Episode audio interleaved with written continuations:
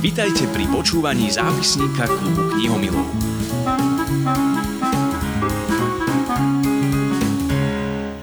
Celosvetovo známy autor detských kníh Petr Horáček je hosťom zápisníka klubu knihomilov. Dnes vám chceme predstaviť jeho novú knihu Mackov najlepší kamarát. Na jej adresu Petr povedal: No v té knížce v podstatě jde o to, že medvěd je sám a chce si najít kamaráda.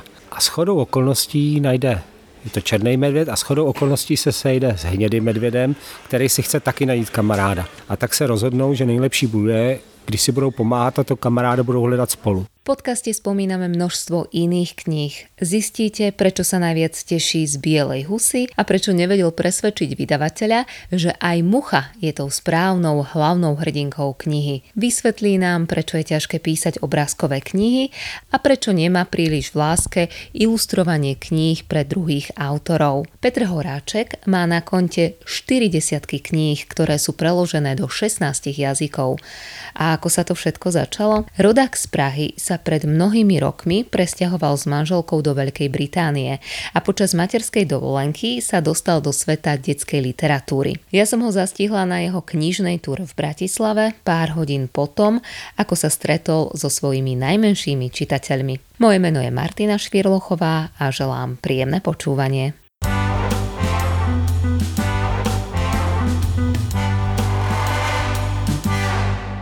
Vy ste dnes do obeda prežili predpoludne s deťmi, vraj ich bolo veľmi veľa a boli šťastné, spokojné a ukričané, tak ako deti majú byť. Vnímate nejaký rozdiel medzi svojimi čitateľmi? Povedzme, my asi ten československý priestor sme taký rovnaký, ale u vás, ak môžem povedať, doma v Anglicku?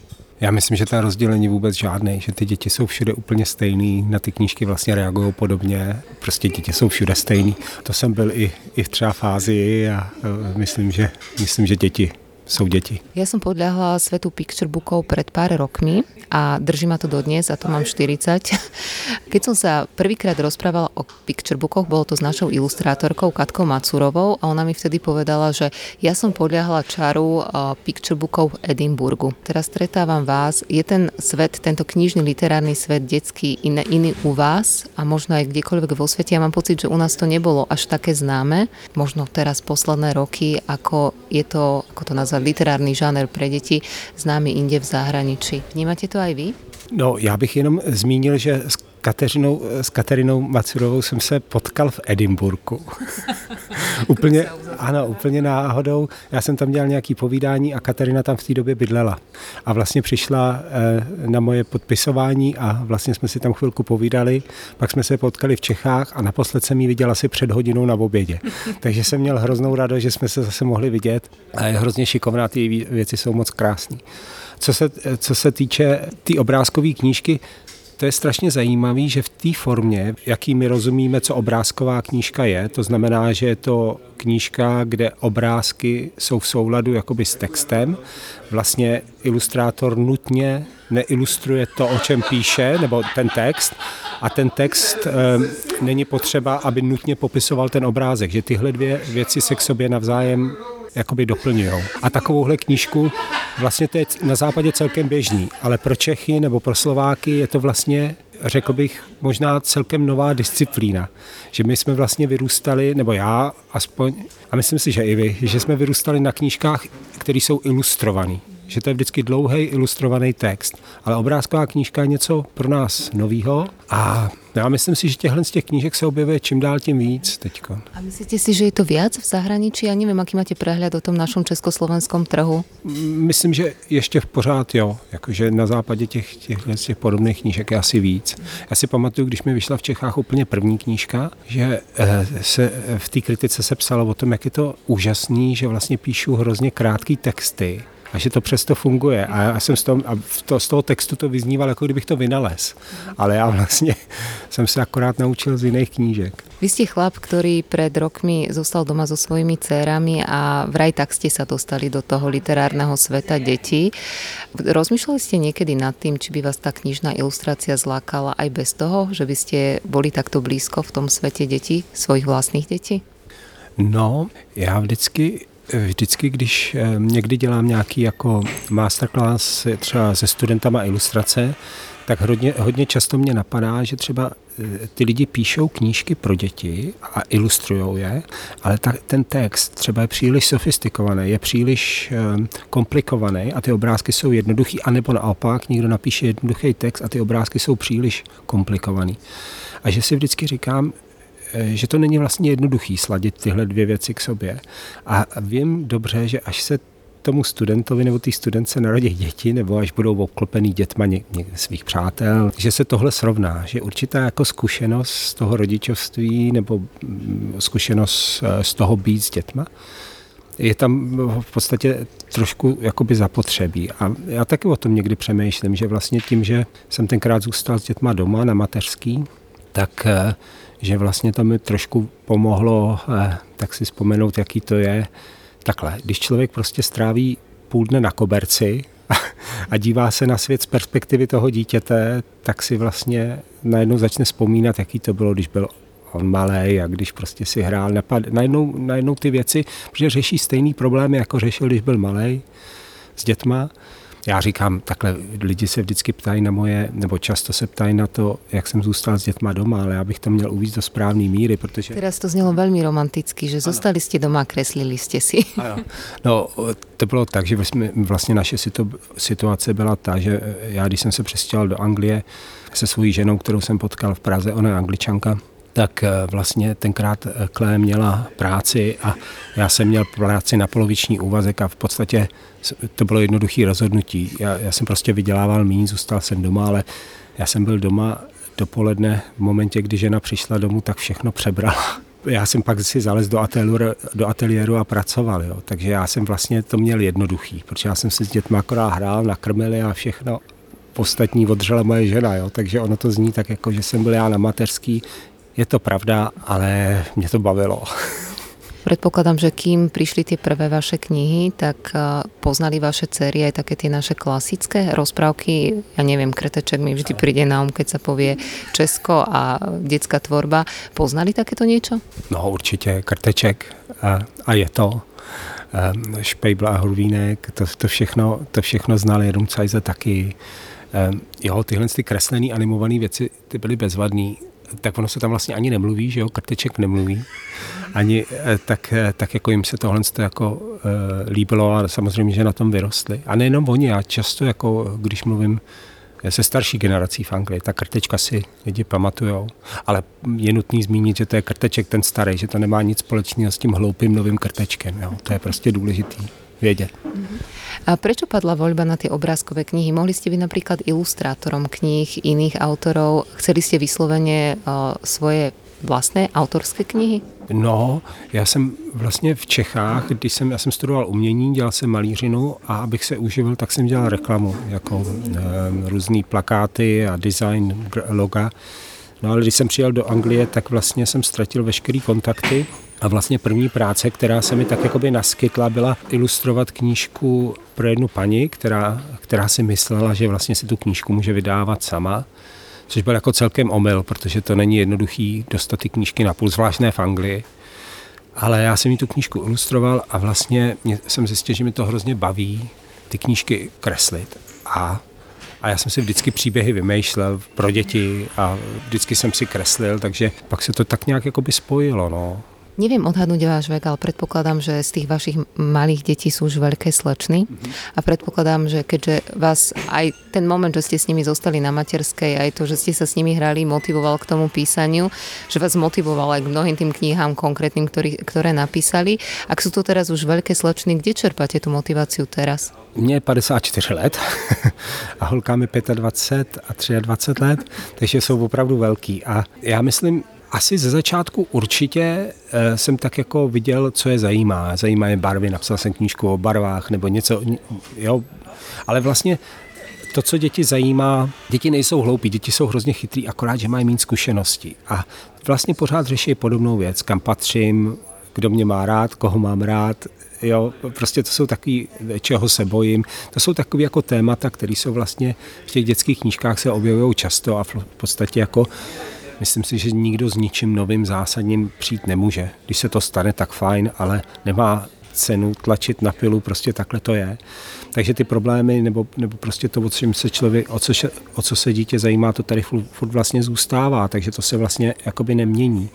A já jsem na dětech svoje knížky nikdy jakoby neskoušel, protože jako rodič já něco nakreslím, tak to nakreslil táta, ať už to vypadá jakkoliv, tak se to vždycky prostě bude líbit. Že? Ale je možná pravda, že během let se ty knížky, aspoň teda jak ty holky rostly, stávaly trošku možná maličko, možná pro starší děti, že se to tam možná objevilo, ale jenom ze začátku.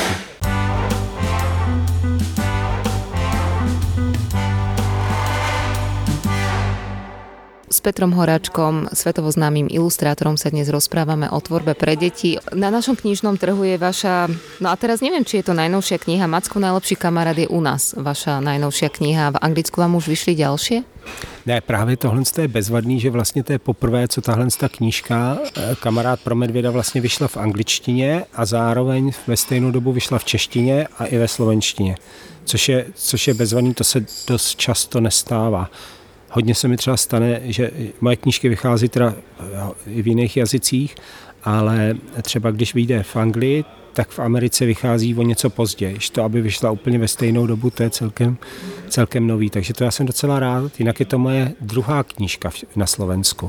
První se jmenovala Marta a Jonatán. Ja keď som vašu knihu ukázala svojej dcére, tak ona hovorila, mami, to je neuveriteľne, ako milo sa dá nakresliť medveď, lebo u nás je to teraz veľká téma medvede a máme ich teda veľa, no rieši sa, či ich je veľa a podobne, ale tak by som povedala, že sú všade a ona bola fascinovaná z toho, ako také zviera veľké sa môže takto milo nakresliť a milo vyzerať. A potom som v Českej televízii, myslím, zachytila rozhovor s vami, kde ste hovorili, že Husička Suzy je taká najpopulárnejšia vaša postava a že ste mali kedysi veľký problém, aby vám vydali knihu o muche.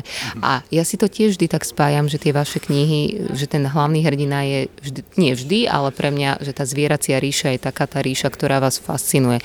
Podľa čoho si vyberáte tých hrdinov? A ja potom zase až takhle jakoby nepřemýšlím. Ta husalí, já rád kreslím ptáky, mně se zdá jako docela vtipný, jak se dovedou, přestože to vlastně má, nemá to žádný ručičky a, a jenom dvě nohy a, a mě se nějak ty, ty ptáci jako hezky kreslej a, a ta husa byla bezvaná v tom, že je bílá, že vlastně, že vlastně se dá malovat pozadí, může tam člověk udělat jakoukoliv barvu, může ji dát do tmy, vždycky prostě ta, ta, ta hlavní postavička z toho obrázku vyleze, takže tam nemusím řešit tu barevnost, že když člověk třeba dělá knížku o barevném papouškovi, tak se vlastně limituje v barevnosti té stránky, že prostě to pozadí musí odpovídat tomu, aby ten papoušek třeba jako vylez, ale to jsou takové věci, které řeší ilustrátory. Ilustrátoři to asi normálního čtenáře, jako, že mu to ani nenapadne. No, no, no. Takže vlastně ta bílá husa, ta tam sedí, jako mohla to být kachná, ale ta už je barevná. A s tou muchou to bylo ako? To by mi tiež nezišlo naumať muchu za hlavnou hrdinku. No já jsem vlastně, mojí, jedna z mých úplně prvních nápadů na dětskou knížku byla o barvách a napadlo mě, že udělám knížku o mouše a jak je ta moucha malá, tak vlastně to měřítko v té kuchyni se mění, všechno je to veliký a ta moucha sedí v mísu se salátem a vlastně když si ta moucha sedne na jabko, tak jediný, co vidí, je ta červená barva okolo a, nebo na jahodu a teďkon ta moucha si řekne, tak co je červený, jahoda, co je oranžový, pomeranč, co je žlutý, banán a ty stránky byly vlastně vyřezaný.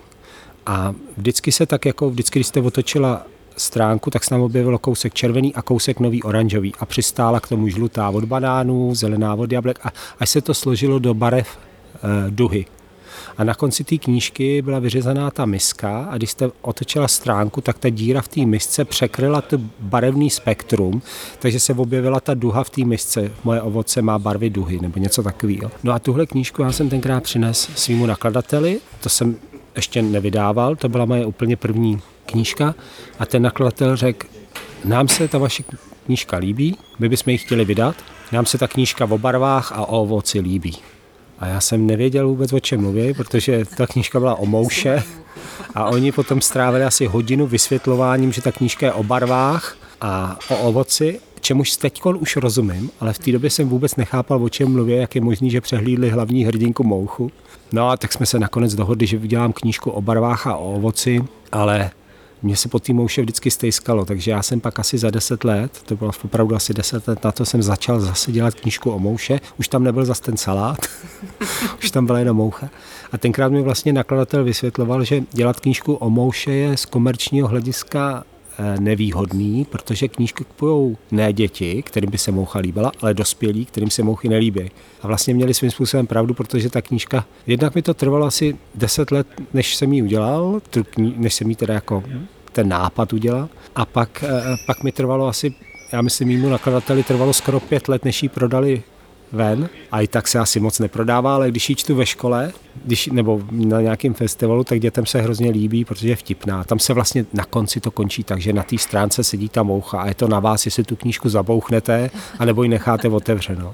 To vidíte, to sme my dospeláci. No, kazíme, kazíme tú radosť deťom. V knihe, ktorá teda takto unikátne vychádza nielen na Slovensku, ale aj v zahraničí naraz, si dvaja medvedi hľadajú priateľov. Ako vy prídete k tomu, že tak teraz to budú medvedi, ktorí si budú v tej knihe hľadať priateľov? Prečo to nie je líška, alebo prečo to nie je nejaké iné zviera? A, a ako vzniká ten váš príbeh a to, že sa rozhodnete, že tak teraz bude hlavným hrdinom tento? No, v té knížce v podstatě jde o to, že medvěd je sám a chce si najít kamaráda. A shodou okolností najde, je to černý medvěd, a shodou okolností se sejde s hnědým medvědem, který si chce taky najít kamaráda. A tak se rozhodnou, že nejlepší bude, když si budou pomáhat a to kamaráda budou hledat spolu. A v tom je ten vtip a já jsem chtěl, aby takovej ten vtip, kterým ty děti okamžitě samozřejmě rozumějí, ale je to takový ten omyl, který se tím zdá jako hrozně vtipnej, protože všichni vědí, že to je, o čem to bude, že se nakonec stejně jako najdou. Tak, tak jsem chtěl, aby tam vlastně ty postavičky byly podobné jako takový, jako takový batole.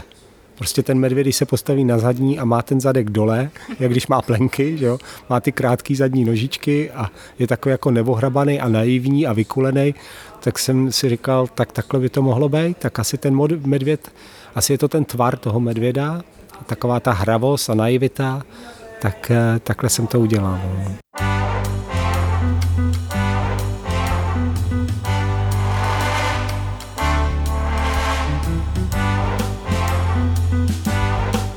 Zápisník klubu knihomilov. S Petrom Horáčkom, svetovo známym ilustrátorom, sa dnes rozprávame o tvorbe pre deti, o jeho knihách, ktoré vytvoril pre deti. Pri obrázkových knihách je špecifické to, že dominantná je najmä tá kresba. A tá vaša kresba v prípade aj týchto medvedov, ktorých tu mám momentálne pred sebou, je veľmi krásna. A ja rozumiem, že je dominantná, ale je tam aj ten text. A vy ste napríklad spomínali, že málokedy sa vám stáva, že vaša kniha vyjde aj na Slovensku, aj v Čechách, aj v zahraničí rovnako. Vy píšete teda len v angličtine? No, ja ty knížky píšu v angličtině, ale to je proto, protože ten text v dětské knížce je jako hrozně, samozřejmě, že je hrozně důležitý, ale zároveň to je docela jako těžký napsat obrázkovou knížku, že si to lidi vlastně moc neuvědomují. Vymyslet příběh je jedna věc. Napsat to tak, aby to bylo, jak jsem říkal, v souladu s obrázkem, kdy prostě já vlastně nutně nepopisuju, co člověk vidí a, a naopak nepotřebuji ilustrovat to, co už jsem řekl v textu. Tak ten, ten soulad je tam strašně důležitý, ale zároveň ten text musí mít určitý rytmus a musí mít, musí se to prostě hezky číst a, a, a hrát se s tím textem je, moc, je, je prostě moc důležitý. A protože vím, že tu knížka, že ta knížka vyjde v angličtině, tak, tak to prostě musím, musím psát v angličtině. Já jsem si uvědomil, jak je to strašně těžký, protože mě ty knížky vycházejí, já nevím, v šestnácti jazycích třeba a, a vždycky mi někdo pošle prostě vydání v japonštině nebo, nebo v nějaký e, jiném jazyku, v korejštině, ve španě, v jazycích, kterýma nemluvím. A já se na tu knížku podívám a líbí se mi, když to třeba vyjde v Thajsku a jsou tam prostě různý kliky, háky, kterým nerozumím. No, nebo v Izraeli jsem viděl svou knížku, která se čte pospátku, takže, takže tohle to se mi jako moc líbí, ale vlastně mi nikdy nenapadlo, jak je to přeložený, až ve chvíli, kdy jsem si začal ty knížky překládat do češtiny. A e, sám. A najednou jsem, najednou jsem zjistil, jak je to neuvěřitelně těžký vlastně přeložit obrázkovou knížku, protože některé ty vtipy tam samozřejmě ne, nefungujou, ta knížka má jiný rytmus, někdy ten text musí být delší, jindy zase kratší. A já jsem měl velký štěstí, že jsem se seznámil s jednou paní, která pracuje v korpusu českého jazyka, jmenuje se Martina Václavíčková a je neuvěřitelně chytrá a zároveň má velký zájem o dětské knížky a tam mi jako s tím textem pomáhá, že já si to na ní jako zkouším. Já jí pošlu text a ona mi ho napíše mi poznámky a nemluvě o pravopisných chybách, tam já ji potřebuji hodně, protože já mám pravopisní chyby všude, v češtině i v angličtině. takže, takže jako to je pro mě jako veľká výhra pracovať s Martinou. Hm. To je zaujímavé, že tak malý text a narobí toľko práce, to musí sedieť asi ako text k hudbe. O, tak zároveň aj komponujete, aj skladáte hudbu, aj píšete text. A je to teda už teraz asi prirodzenejšie v angličtine ako v tej češtine, ale ako to bolo na začiatku? Predpokladám, že keď ste sa prisťahovali do Anglicka, my ešte nie sme generácia, ktorá mala angličtinu doslova na tanieri v škole. Dokázali ste fungovať v Anglicku ako ilustrátor, spisovateľ hneď ako ste tam prišli? No, určitě ne. Já když jsem potkal svoji ženu, tak jsem anglicky vůbec neuměl a potkali jsme se v roce devadesát a Claire, ta dostala tenkrát stipendium z Oxfordu na rok na akademii a ona se vlastně už v Anglii, už v Oxfordu se učila česky a když přijela, tak ta čeština nebyla úplně nejlepší, ale to se mi hrozně líbilo. Vlastně, když mluvíte s někým, nebo když se zamilujete do někoho, s kým si nerozumíte, tak se daleko víc pozorujete, daleko víc člověk si uvědomuje mimiku, uvědomuje si e, takový ten body language. No. Vlastně to bylo strašně zajímavé a Klára se naučila výborně česky, protože Klé je, já ji říkám Klára, ta Klára je vlastně ona dělá hudbu a většinou lidi, kteří dělají muziku, tak mají na to dobrý ucho, takže vlastně ona mluví, rozumí úplně perfektně česky, teď už ta čeština zase trošku jako, uh, už to není tak dobrý, jako když jsme třeba bydleli tady, ale já jsem se tu angličtinu tam musel naučit a ty moje knížky, které jsem ze začátku, nebo které ještě dělám, mají často vyřezávané stránky, mají díry, různé průhledy a mě napadlo, jestli to tam vlastně jsem nezačal dělat proto, abych si pomohl s tím textem, že že mi to jako usnadňovalo možná takovou tu verbální část té knížky, že jsem tam radši udělal průhled, než abych to vy, jako vypisoval. Jo? Možná to i tak je, no, že vlastně, a já jsem začínal vlastně knížkama, které byly takzvaný board books. Češi někdy řeknou mylně leporelo, to je úplně něco jiného, ale, ale jsou to vlastně knížky pro úplně malé děti, hrozně jednoduchý, ale já jsem se vždycky snažil, aby měli nějaký menší příběh, aby to prostě nebyla nuda, protože já mám pocit, že je to strašně důležité tyhle ty board books dělat eh, tak, aby ty děti prostě se naučily mít rádi knížku jako objekt a prostě příště, až uvidějí na stole něco, co vypadá jako knížka, aby to otevřeli a, a vědí, že tam prostě budou obrázky, že tam bude prostě zajímavý text, že to bude hezky vonět. Ale vy sa celkovo tak rád vyhrávate s tými detskými knihami. Neviem, či poviem správne zase ten žáner, ale pop-up knihy. To sú knihy, ktoré tak doslova tie obrázky miestami na nás až vyskakujú, také panoramatické, hravé. Je fascinujúce, ako dokážete s tými detskými knihami narábať, že sa venujete prioritne tomu detskému čitateľovi. K tejto práci prišlo napríklad, ako už vás nudili len kresby a ilustrácie? E, ne, no tak, tak som to chtěl zkusit. Já, já, já třeba nemám nutně rád takový ty knížky, které mají různý textury, jako ve smyslu, že jsou chlupatý někde, nebo někde nějakou šmergl papíru, nebo něco takového. To je takový, to mě jako moc nebaví, nebo knížky, nedej bože, který dělají zvuky, když se zmáčknou, to, to, to mám vždycky husí kůži. I když taky jsem viděl jednu krásnou, ale musí to mít svoje místo, jo, to, to prostě... To myslíte také ty klasické gumové, také no, ty... No, no, aha, aha. No, no, no.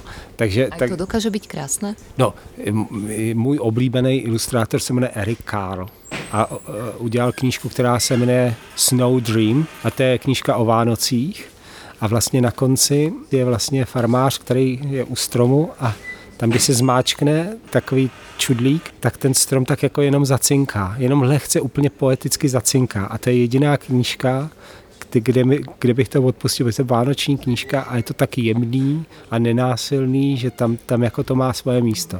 Ta knížka funguje i bez toho, ale já jsem viděl tuhle edici a vlastně mi to vůbec, vůbec jako nevadilo. Ale k tomu pop-upu, já jsem prostě dělal knížku o motýlovi, to se jmenuje Butterfly, Butterfly a tam jsou právě průřezy, že tam vidíte třeba šneka a když tu strá, ten šnek je vyříznutá, ta ulitá, ale když to otočíte, tak je tam brouk. nebo je tam čmelák a zase je vyříznutý, když to otočíte, tak, tak tam je prostě jiný zvíře nebo něco takového. A na konci, když otevřete tu knížku, tak z toho vylítne takový velký motýl a to je jako tenhle ten pop-up, tak tam se to tak jakoby nabízelo. Ten motýl měl být veliký, mělo to být dvomotýlový a muselo se tam něco velkého stát. A tak jsem si říkal, co kdybychom to udělali takhle. A oni tyhle knížky stojí peníze vůbec je i vyrábět, takže oni ty nakladatelství úplně k tomu z toho jakoby nadšený nejsou, jo, protože z toho mají menší. Ale zase na vás je krásne sledovať, že vás to vyslovene vás teší, čo robíte a že tvoríte pre tie deti a že napriek tomu, no vy máte na konte už minimálne štyridsať kníh, že je stále v tom detskom svete čo objavovať a ešte stále vás fascinuje? Jo, jo, jo, určitě no, baví mě to moc, tak mě baví malovat, já si občas teď odpočinu, protože eh, někdy udělám knížku někomu jinému, není to úplně častý a vlastně, vlastně já to jakoby dělat nechci, nechci ilustrovat jiné knížky, protože mám svých nápadů dost a jako za, zaplat pámu, takže ty nápady tak jakoby jsou, ale... Ale teď jsem spolupracoval s Nikolou Davis, udělali, vyšla v češtině, ta knížka se jmenuje Kníha plná zvířat, taky vydal Český Albatros a to byla bezvadná knížka v tom, že ty texty byly strašně zajímavý. Ty obrázky, které jsem tam dělal, byly pro starší děti, byly o přírodě, o zvířatech, takže byly takový trošku víc realistický, ale furt jsem tam jako maloval, furt jsem tam tisknul, furt jsem dělal koláže, to, co dělám běžně a u toho já si odpočnu, ta, ta knížka měla padesát dva stránek, to je jako padesát velkých obrázků, k tomu se každý ten obrázek musí nakreslit v tušce, musí se udělat barevné skici. Já pak, když ten obrázek dělám, tak vlastně furt zkouším nový a nový techniky, nový a nový věci, než ten obrázek, než jsem s ním spokojený, tak třeba každý ten obrázek udělám třikrát, takže to je, to je hromada papírů, to je hromada práce a u toho je bezvadný, že to trvá skoro, skoro rok, takovouhle knížku udělat, já mezi tím třeba udělám ještě jinou obrázkou, ale že to trvá takhle dlouho a vlastně tam já se nemusím trápit textem, vlastně si můžu jenom hrát, ráno přijdu do ateliéru, pustím si audioknížku a pak si maluju až do večera, to, tak tím si odpočím. Spomíname stále ten text, tak na záver, ja by som bola veľmi zvedavá, ako vznikajú vaše knihy. Je to súlad toho, že ako kreslíte, už tvoríte v hlave text, alebo ten text, ktorý vám zaberá veľa času, ako ste spomínali, vzniká ako prvý a k tomu vznikajú ilustrácie. Ako to vôbec realizujete tak, aby ten súbeh a tá nadväznosť, ktorá tam je, bola taká cítelná?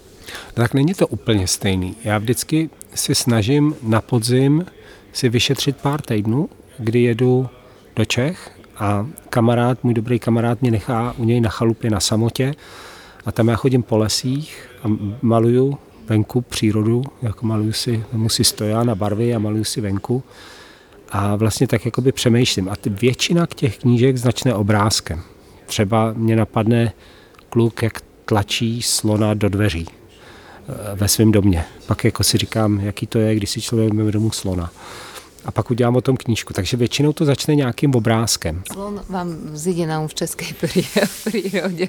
No, tahle knížka ale o imaginárním příteli a to bylo trošku inspirovaný mojí dcerou, protože tam měla imaginární přítelkyni lišku. Ale tak jsem to, jako když si vemete domů lišku, tak to sice bude, to bude sice binec, ale, ale ten slon je ještě lepší, takže jsem si udělal slona, protože větší.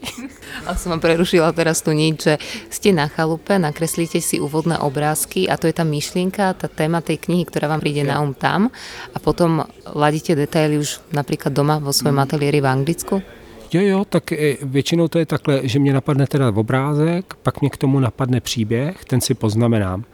A buď to, buď to na té chalupě už jako ten příběh z velké části udělám a pak si ho přivezu, já si tam většinou, mě tam napadne věci třeba na tři, na čtyři knížky, jo? A já si to pak přivezu sebou do Anglie a pak s tím jakoby pracuju. Často se stane, že prostě z toho není nic a někdy to prostě jako trvá díl. Já třeba jsem ten slon, o kterém jsem mluvil, to byl nápad, který se mi v hlavě vylíh a tu knížku jsem napsal v opravdu v relativně krátkém čase a i jsem věděl, jak ty obrázky budou a ani to se vlastně by jakoby neměnilo. A tyhle knížky jsou nejlepší. Ne protože netrvají dlouho, ale, ale protože jsou poctiví, protože člověk se do toho nápadu zamiluje od začátku do konce. Ty, ty medvědi jsou podobný. Ale pak jsem třeba udělal knížku, kterou mám rád, ta se jmenuje Modrej Tučňák a tam měla snad asi čtrnáct verzí.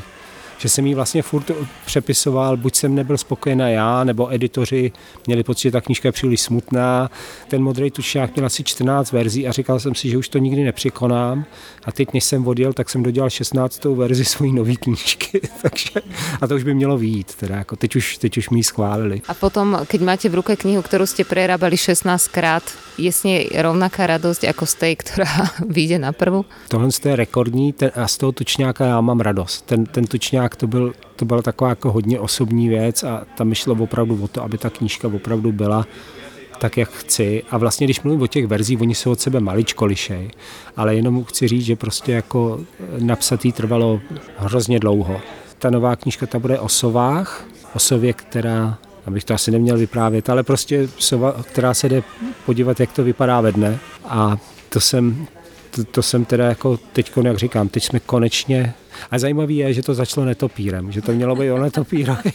A z netopíra je uh, sova. No, když se editor zjistil, že v době koronavirusu píšu o, o netopírovech, mi to v podstatě zakázali, jako, ale ono to mělo i jiný důvody, ale uh, o sově, no, tak... Uh, tak teďko já jsem spokojený, už se těším na ty obrázky, že se do toho dám. To je taková ta radost, když už je všechno text pohromadě, tak pak ty obrázky, to už je potom hra a to si odpočinu. Mojím dnešným hostom bol autor detských kníh, ilustrátor Petr Horáček. Ja vám želám, aby vás tá tvorivosť neopúšťala a najmä by ste mali radosť z tej tvorby pre deti, akú máte a akú ste mali, aby vás tie deti stále nabíjali energiou a veľmi pekne ďakujem za váš čas. Ja vám želám šťastnú cestu do Čiech a potom aj domov do Anglicka. Ďakujem vám, moc mne tešilo. Ďakujem.